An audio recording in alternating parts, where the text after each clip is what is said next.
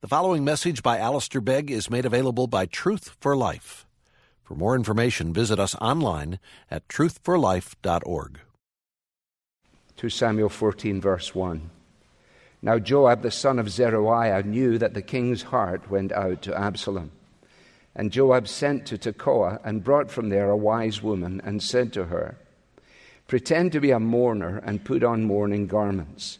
Do not anoint yourself with oil, but behave like a woman who has been mourning for many days for the dead. Go to the king and speak thus to him. So Joab put the words in her mouth. When the woman of Tekoa came to the king, she fell on her face to the ground and paid homage and said, Save me, O king. And the king said to her, What is your trouble? She answered, Alas, I am a widow, my husband is dead.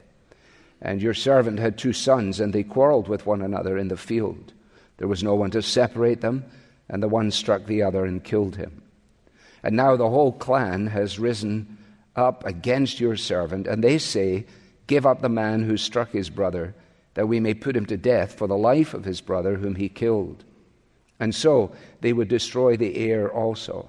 Thus they would quench my coal that is left, and leave to my husband neither name nor remnant on the face of the earth. Then the king said to the woman, Go to your house, and I will give orders concerning you. And the woman of Tekoa said to the king, On me be the guilt, my lord the king, and on my father's house. Let the king and his throne be guiltless. The king said, If anyone says anything to you, bring him to me, and he shall never touch you again. Then she said, Please let the king invoke the Lord your God that the avenger of blood kill no more and my son not be destroyed. He said, As the Lord lives, not one hair of your son shall fall to the ground. Then the woman said, Please let your servant speak a word to my lord the king. He said, Speak. And the woman said, Why then have you planned such a thing against the people of God? For in giving this decision, the king convicts himself, inasmuch as the king does not bring his banished one home again. We must all die. We are like water spilled on the ground, which cannot be gathered up again. But God will not take away life, and He devises means so that the banished one will not remain an outcast. Now I have come to say this to my lord the king, because the people have made me afraid, and your servant thought, I will speak to the king. It may be that the king will perform the request of his servant. For the king will hear and deliver his servant from the hand of the man who would destroy me and my son together from the heritage of God. And your servant thought, The word of my lord the king will set me at rest. For my lord the king is like the angel of God to discern good and evil. The Lord your God be with you. Then the king answered the woman, Do not hide from me anything I ask you. And the woman said, Let my lord the king speak. The king said, is the hand of Joab with you in all this? The woman answered and said, As surely as you live, my lord the king, one cannot turn to the right or to the left from anything that my lord the king has said. It was your servant, Joab, who commanded me. It was he who put all these words in the mouth of your servant. In order to change the course of things, your servant Joab did this. But my Lord has wisdom like the wisdom of the angel of God to know all things that are on the earth. Then the king said to Joab, Behold, now I grant this. Go, bring back the young man, Absalom. And Joab fell on his face to the ground and paid homage and blessed the king. And Joab said, Today your servant knows that I have found favor in your sight, my lord the king, in that the king has granted the request of his servant. So Joab arose and went to Geshur and brought Absalom to Jerusalem. And the king said, Let him dwell apart in his own house he is not to come into my presence. So Absalom lived apart in his own house and did not come into the king's presence. Now, in Israel, all Israel, there was no one so much to be praised for his handsome appearance as Absalom. From the sole of his foot to the crown of his head, there was no blemish in him. And when he cut the hair of his head, for at the end of every year he used to cut it, when it was heavy on him, he cut it, he weighed the hair of his head 200 shekels by the king's weight. There were born to Absalom three sons and one daughter whose name was Tamar. She was a beautiful woman. So Absalom lived two full years in Jerusalem without coming into the king's presence. Then Absalom sent for Joab to send him to the king, but Joab would not come to him.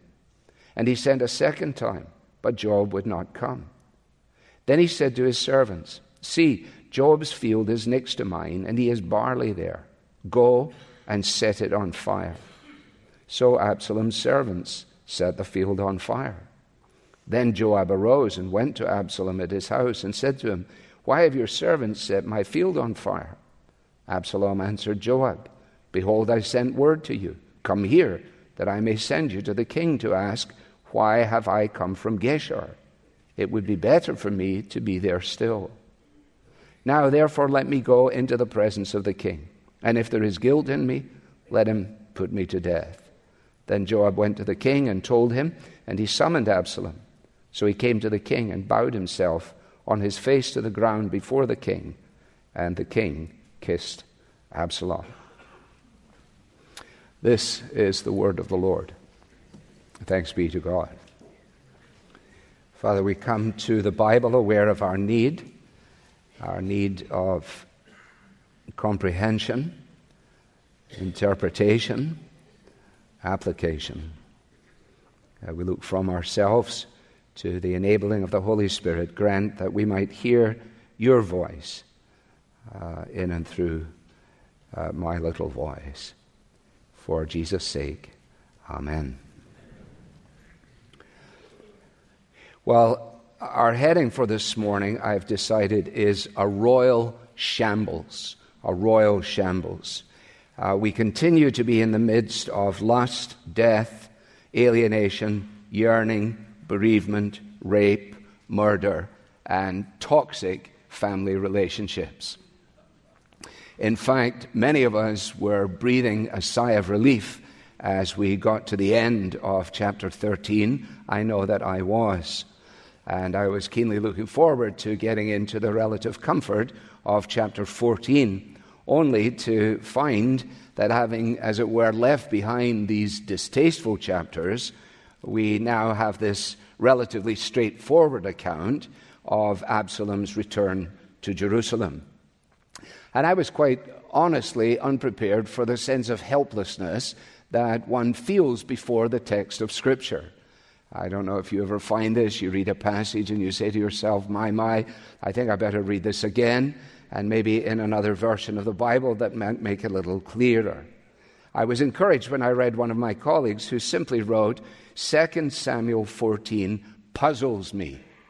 I said, Well, that's good. I'm not alone. That's, there's safety in numbers. And so, as daunting as it is, we need to get down to the task. And so, what we're going to do is try and work our way all the way to the end. If you want some kind of outline, we're going to consider Joab's concern, the woman's conversation, the king's compliance, and finally, uh, the, uh, the, king kisses Absalom. First of all, then, uh, the concern of Joab. We won't take time to go back into previous chapters. We have already met Joab. If you have only remembered him for one instant, you will remember the gory occasion when he manages to uh, encourage Abner to come into the passageway or into a hallway, and then he promptly sticks a knife uh, into his uh, gut. And that is the end of Abner. So you wouldn't want to mess around with Joab. Uh, we've seen him before. He's a kind of get it done fellow and here he's concerned to get it done. We will be meeting him again, and uh, for those of you who are alert, you will remember that as the son of Zeruiah, he is a nephew of David himself. Now, we're told immediately what he knew, and what he knew is that the king's heart went out to Absalom. Well, we say to ourselves, that's fairly straightforward, but what does that actually mean? And from our study last time, you will perhaps recall that I acknowledge to you that the original text of the closing verses of chapter 13 stretches the abilities of all Hebrew scholars. And there is a significant amount of debate as to just exactly what it means there as to uh, David longing to go out after Absalom. We concluded last time, at least I concluded last time, that the way to understand the end of 38 or, or 1338 is like this and this That is the circumstances that have been conveyed, namely that uh, Absalom has made a run for it into the custody of his maternal grandfather and out of the jurisdiction of David. And that fact and this um, held the king back from marching out against Absalom, but he mourned over Absalom because Amnon, he mourned over Amnon because he was dead. Now, if that is correct, and I take it that it is correct, then what Joab is aware of here when it says that the king's heart went out to Absalom is that he's aware of his antagonism towards Absalom, not his affection for Absalom. In fact, as the story unfolds, it's very hard to see why Joab would need to come up with such a convoluted plan to simply do what he knew David wanted to do namely, go and reach out to Absalom and bring him back because of his affection for him. I think the context helps us in 14 understand the end of 13. If we have that in mind, then I think we won't go wrong. His concern then is on account of David's antagonism, not David's affection. And he is seeking, you will find down in verse 20, what, because of what he knows, he is seeking, uh, the lady explains this down in verse 20, to change the course of things. To change the course of things. What course of things? Well, the king and Absalom are on a collision course. And a collision course between the king and his potential heir may only result in all kinds of disruption. At least so it seems to Joab. And so Joab's concern here is a concern for the kingdom itself. And out of his desire to see things resolved, to see resolution, resolution, he intervenes. We know that David, as the king, has failed to execute justice. He has allowed Absalom to get away. Absalom should have been prosecuted. He killed his brother. He, at the same time, the king, has not only failed to show justice, but he is unwilling to show mercy, as we discover in this unfolding drama. In fact, the king fails to show any decisive direction in relationship to this unfolding shambles. And so it falls to Joab to seek to break the impasse. That's his concern. That's what he knew. What did he do? Well, you can see it here in the text. He sent to Tekoa, and he brought from there a wise woman. Tekoa, about 10 miles from Jerusalem, about five miles from Bethlehem. So he sends over there, and he brings back this lady. We know nothing of her. Perhaps she was a counselor. Perhaps she was well known. Perhaps she had a drama school, for all we know. But he sends for her because he has determined that he is not going to get resolution in this circumstance by working through normal political protocol. He's not going to be able to apply, if you like, the principles of a normal bureaucratic structure. In fact, what he's seeking to do is to resolve the situation by presenting it to the king in a different light. He is, if you like, a, a, turnaround specialist in some ways. Some of you in business are turnaround men or turnaround women. And you know, first of all, you define, and then you analyze the problem, and then you, ex- you determine the scope and the strategy that is to be exercised. That's exactly what he's doing. He's using a strange methodology, an in- indirect methodology, but a methodology that is going to prove effective. Now, when it says that he sent for a wise woman, some of us who've been paying attention immediately go, wait a minute. Uh, the last wise person we had was none other than Jonadab, Mr. Crafty, and that wasn't exactly wonderful. What is going to happen here? So he sends for the lady, and I'm going to summarize some of this so as not to simply uh, repeat the text. He has her come, and he says to her, Here's the plan. I want you to pretend to be in mourning. I want you to dress accordingly. I want you to behave as a woman who has been mourning for quite a while, for day after day, which was exactly what David had been doing over the death of Amnon.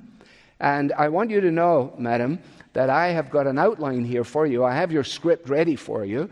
I'm going to allow you to adopt it and to adapt it as necessary in order to achieve the objective. All right?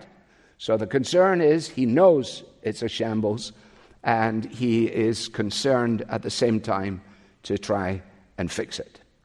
Secondly, to the woman's conversation. And this is the substantial part of this chapter, and it's long. And I read it a lot during the week, and it took me a long, long time before I felt that I even had a handle on it. You're about to discover whether I do have a handle on it. The woman's conversation, actually, we might better refer to it as the woman's performance, because this is quite, this is quite a performance. She plays the part with finesse, she plays the part with bravery. And of course, you will recognize that what is happening here is akin to what we already saw back in chapter 12 when Nathan the prophet comes to David and he doesn't come to him straight out and say, What you did was wrong. He tells him a parable in order to bring him to the point where the parable brings about a sense of conviction on the part of David, and then he plays the ace and he says, You're actually that man. Now, what's going on here is very similar.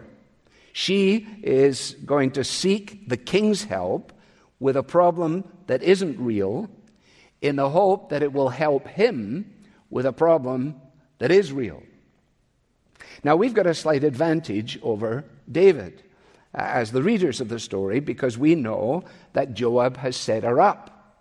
We know that her story is bogus. We know that she's pretending. We know that when she comes and makes her appeal as she does, she's very skillful. She fell on her face to the ground. There's quite a bit of falling on face to the ground in the space of these uh, 33 uh, verses. And her appeal is straightforward I need your help. Save me, O king. I need your help. Now, what she actually knows is that the king needs her help. Anyway, it's a good start. It's very uh, disarming, incidentally, if you're ever in, in, involved in a difficult discussion or a, a, business dealing or something else that you're not really looking forward to, especially if you have to do something that's a little hard, then it's not a bad beginning just to say, I, I wonder if we might meet, I need your help. Oh, he says, Yes, of course, I'd be glad. Now, how she was able to come directly to the king, presumably, is because of Joab himself. He could make it happen. So now she has the king's ear, and she speaks. I'm a widow. My husband is dead. My two sons got into a fight. They were out in the field. Might make you think of Cain and Abel out in the field. The one boy struck him, killed him. The family, our whole family, the clan, has ganged up against me. They want me to hand over the son who did it so that they can put him to death as recompense but if they do that, they will snuff out the only spark of my life. That's the coal there you will see in the text. They will snuff out the only spark of my life. I'll be left with no husband and with no heir and with no name. So, in other words, this is, this is very, very skillful, isn't it? Because this is, a, this is a problem of lineage, this is a problem of transition the very transition that is before us now in the story of the kings, and particularly in relationship to David. So that's the first part of our talk. He responds in a positive way. He says, Why don't you go home? I'll take care of this. Go home and I'll take care of this. But that won't do. You will see, verse 8 And the woman of Tekoa said to the king, uh, She comes back again. She says, Well, uh, wait a minute. I, I want you to know that I'll take responsibility if you are criticized for helping me. An interesting thing to say. It seems like she actually has to, she, she can't let the conversation stop. She, she's, got, she's got to keep it going because she's not at the point, anywhere close to the point. So now the king says in verse 10 if anyone says anything to you, if anyone objects, just bring the man to me, and he'll never touch you again. Now, I, have imagined that the king did this as something of a favor to Joab. uh, I, there's a lady I'd like you to see. The lady comes in. Hello, what's she on about? She says, Well, I got a thing with a son and so on. He says, Okay, go, go home. I'll take care of it. She says, No, no, wait a minute. She, I, wa- I want you to know something. And so he thinks that's finished there. But no. And here we go, verse 11. Then she said, Please let the king invoke the Lord your God, that the avenger of blood kill no more and my son not be destroyed. Now, what she's saying there is, intervene so that the cycle of vengeance that my family want to institute will be broken for the sake of my son. He then says, with an oath, a familiar oath, as the Lord lives, a sworn decision by which he commits himself to the woman's cause, not one hair of your son shall fall to the ground. But of course, we know she didn't have a son. She was working the material to get David to see himself in the picture. So, just when he thinks his case closed, verse 12, the woman said, Please let your servant speak a word to my Lord the king. Or, if I might just mention something else. And he said, Speak. How do you think, how did that come out like? Speak. Or did he say, oh, go, go ahead? Yeah, all right, fine, fine, go ahead, speak. And then she joins the dots. Now she comes at him. And the woman said, Why then have you planned such a thing against the people of God? Why have you acted in this way and convicted yourself by not bringing home your banished one. What, what is happening is simply this that David gives his ruling on her acted case only to discover that he has passed judgment on his own case, a case which affects not only him and not only Absalom, but the family, the people of God. That's the significance of it. Why then have you planned such a thing against the people of God? In other words, she says, what you're doing here in relationship to your son Absalom has got ramifications far bigger than simply whether the two of you are getting along. This has to do with the whole history of the people of God. It's a dramatic moment. Far more than father and son relationship. It has the potential unresolved for civil war.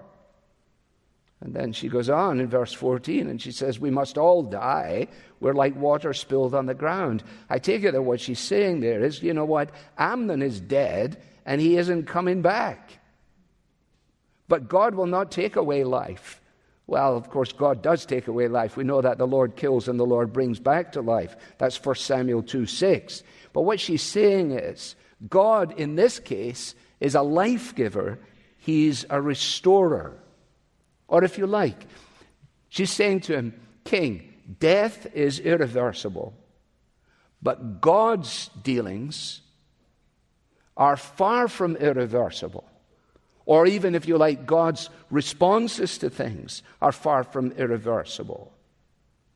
Well, of course, that ought to have rung even just a tiny bell in the back of his mind in relationship to chapter 12 and verse 13 when he repents and Nathan says to him, the Lord has put away your sin. Isn't it amazing how we can know the forgiveness of God and refuse forgiveness to others? How we can be set free and seek to hold others at arm's length from us? That's exactly what's going on here. Now, interestingly, and this is where it gets hard, I think. In verse 15, she goes back into drama mode. She has stepped out of it to make her point, but she hasn't said, in, in, doing that, she hasn't said, "Oh, by the way, all that stuff about me having a, being a widow and my sons." No, I, that, that, I just made all that stuff up. She hasn't said that. She doesn't say that. No, she comes right back into it in verse 15. Now I've come to say this to my lord the king because the people have made me afraid. That's the people that are coming against her. And I thought I'll speak to the king because it may be that the king will perform the request of his servant. I came to plead with you for my son. Our lives have been threatened. So I said to myself, perhaps the king will listen to me and rescue us from those who seek to destroy our heritage. I was convinced that the king will give us peace because he is like the messenger of God. He's like the angel of God, the one to discern good and evil. Was he listening?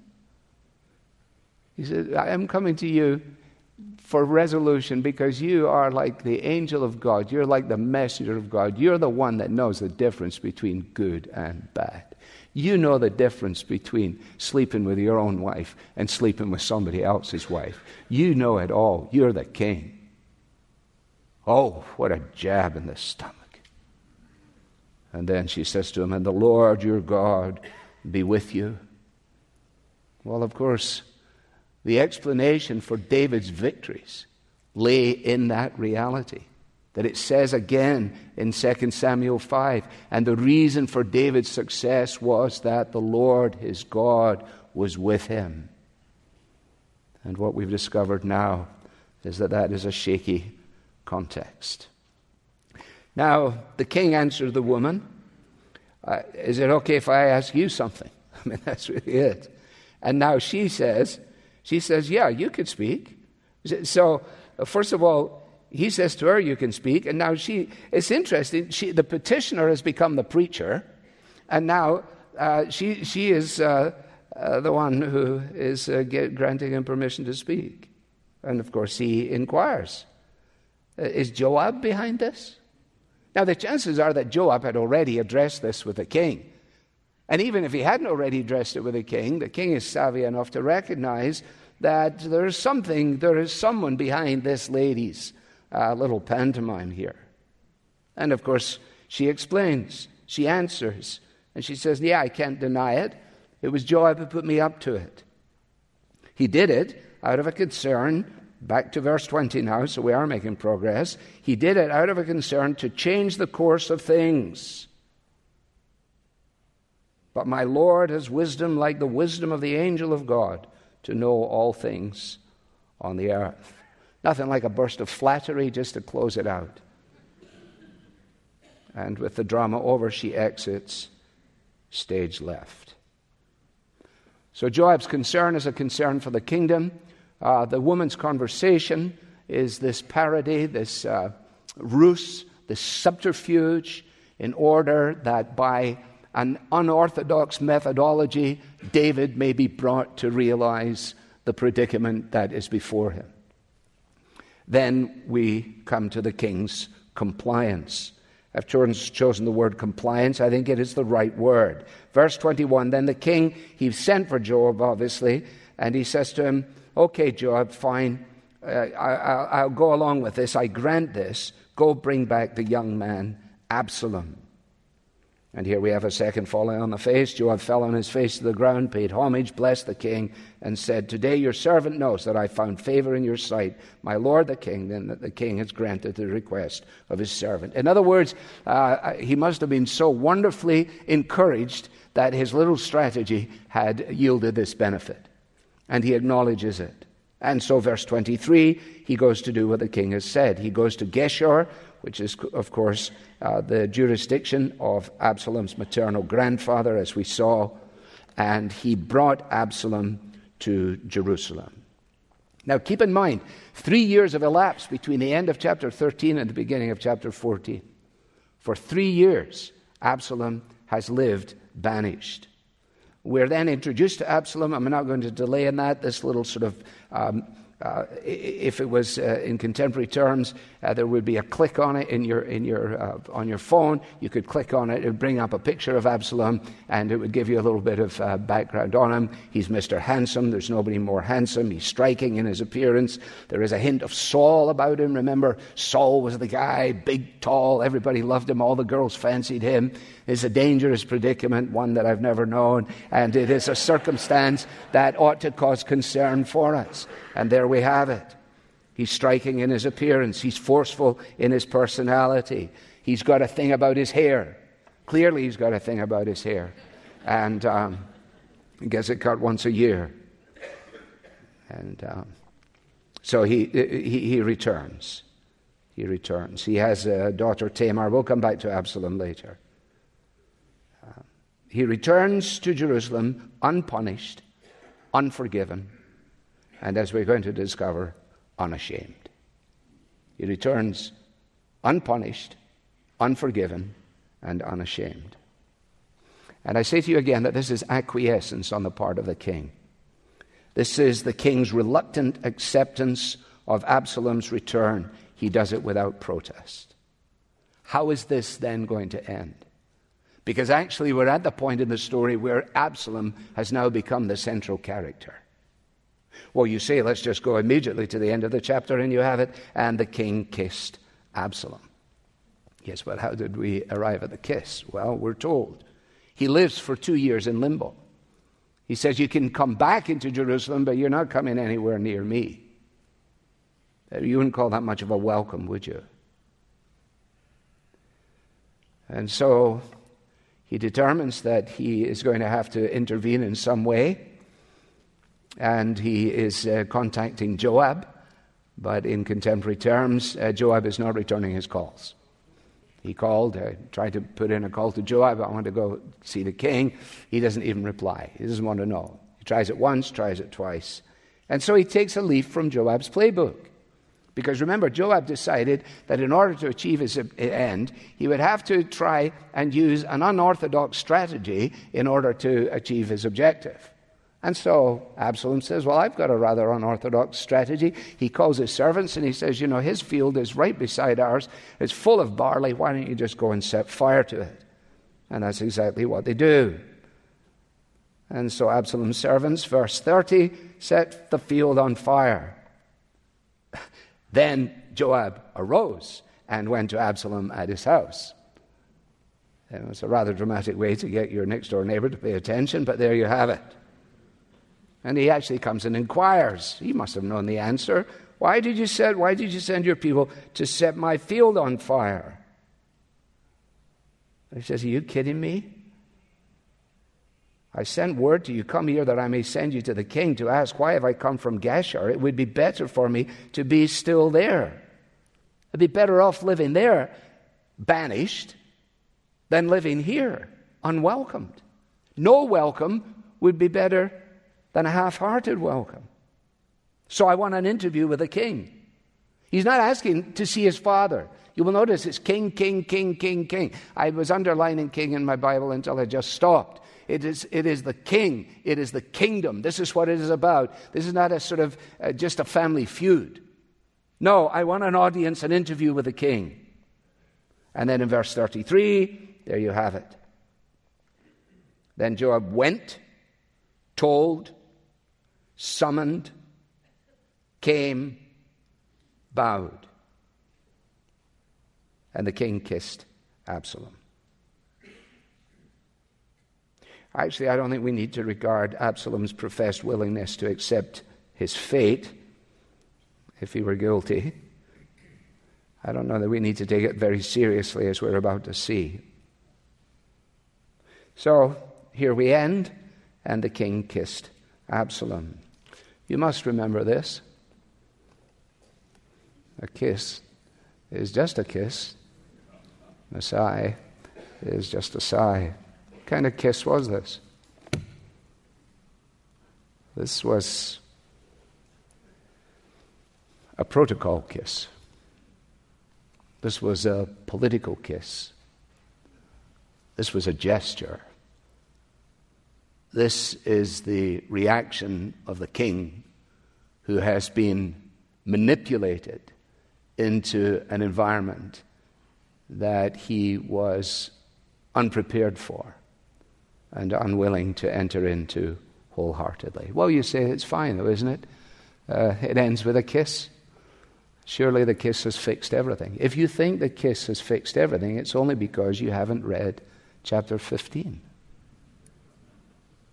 Now, what we have here, and I conclude in this way this royal shambles is a terrible picture of alienation and disruption, first of all within a family, and then within a kingdom, or if you like, within a nation. It is a picture that leaves us in absolutely no doubt that sin, no matter how good it feels for a season, that sin always ends in tears. These chapters and this chapter make it absolutely clear how terrible our world would be if God gave us over to the consequences of sin without providing for us a righteous king, without giving to us the gospel. Who can deal with the shambles of our world? Who can deal with the shambles of our nation? Who can deal with the shambles of some of our families? Who can deal with the shambles of my rebellious heart? Certainly not David. Certainly not David. Then who? Well, the one to whom David points. She says, You're the one who knows everything. You're fantastic. Well, he wasn't. But the prophet said, There shall come forth a shoot from the stump of Jesse, and the Spirit of the Lord shall rest upon him. And he will execute justice and righteousness, and he will bring peace to the nations. Jesus. Jesus was happy to tell stories that had kisses in them. You remember? The people are around him, and he says, You know, I got, I got one for you. There was a man, and he had two sons. And the younger of them, he got banished. He banished himself, actually. He ended up, his life was a complete mess. He recognized it. He decided he would go home. He had a speech. He would say to his father, I screwed up. I sinned against heaven and in your sight. I'm no longer worthy to be called your son. I'd be happy if I could have a place just down in the garden. I'd gladly cut the grass for you. But when he was a long way off, his father saw him and ran and fell on his neck and kissed him. That's the kiss you're looking for. Where does God come to kiss us? Where does God run out to us? Where does God stretch his arms to welcome us out of our chaos and out of our shambles? In the cross of his dearly beloved Son. Two arms outstretched to save us from the shambles of a life lived in disinterest, in rebellion against the one who has made us for himself, that we might rest in his provision. Oh, I hope that this will at least be a help to some of us, and it may be that one of you, one person, is here today and says, That's it for me. I don't know about that woman. I don't know about Joab. I don't know about much, but I do know this that my life is a walk in chaos, and I have been unable to fix it. If that Jesus stuff is the answer, that's for me. Well, may it be so. Father, thank you. Thank you that all Scripture is inspired by you, the living God. It is profitable for correction, for reproof, for training in righteousness. It is given to us in order that we might be made wise for salvation. So may it be that it leads us to the cross, that it leads us to Christ, that we might, as this woman did, bow down in obeisance before the King, and in humility of heart and in expression of our need, uh, ask Him to rule and reign over our lives. Uh, certainly, the answer is not in our endeavors, but only in your amazing grace. In Christ's name we pray. Amen. You've been listening to a message by Alistair Begg from Truth for Life, and you're welcome to pass this sermon along to others, but please don't charge for it or alter it without written permission from Truth for Life. This content has been provided to you free of charge by the generous supporters of Truth for Life.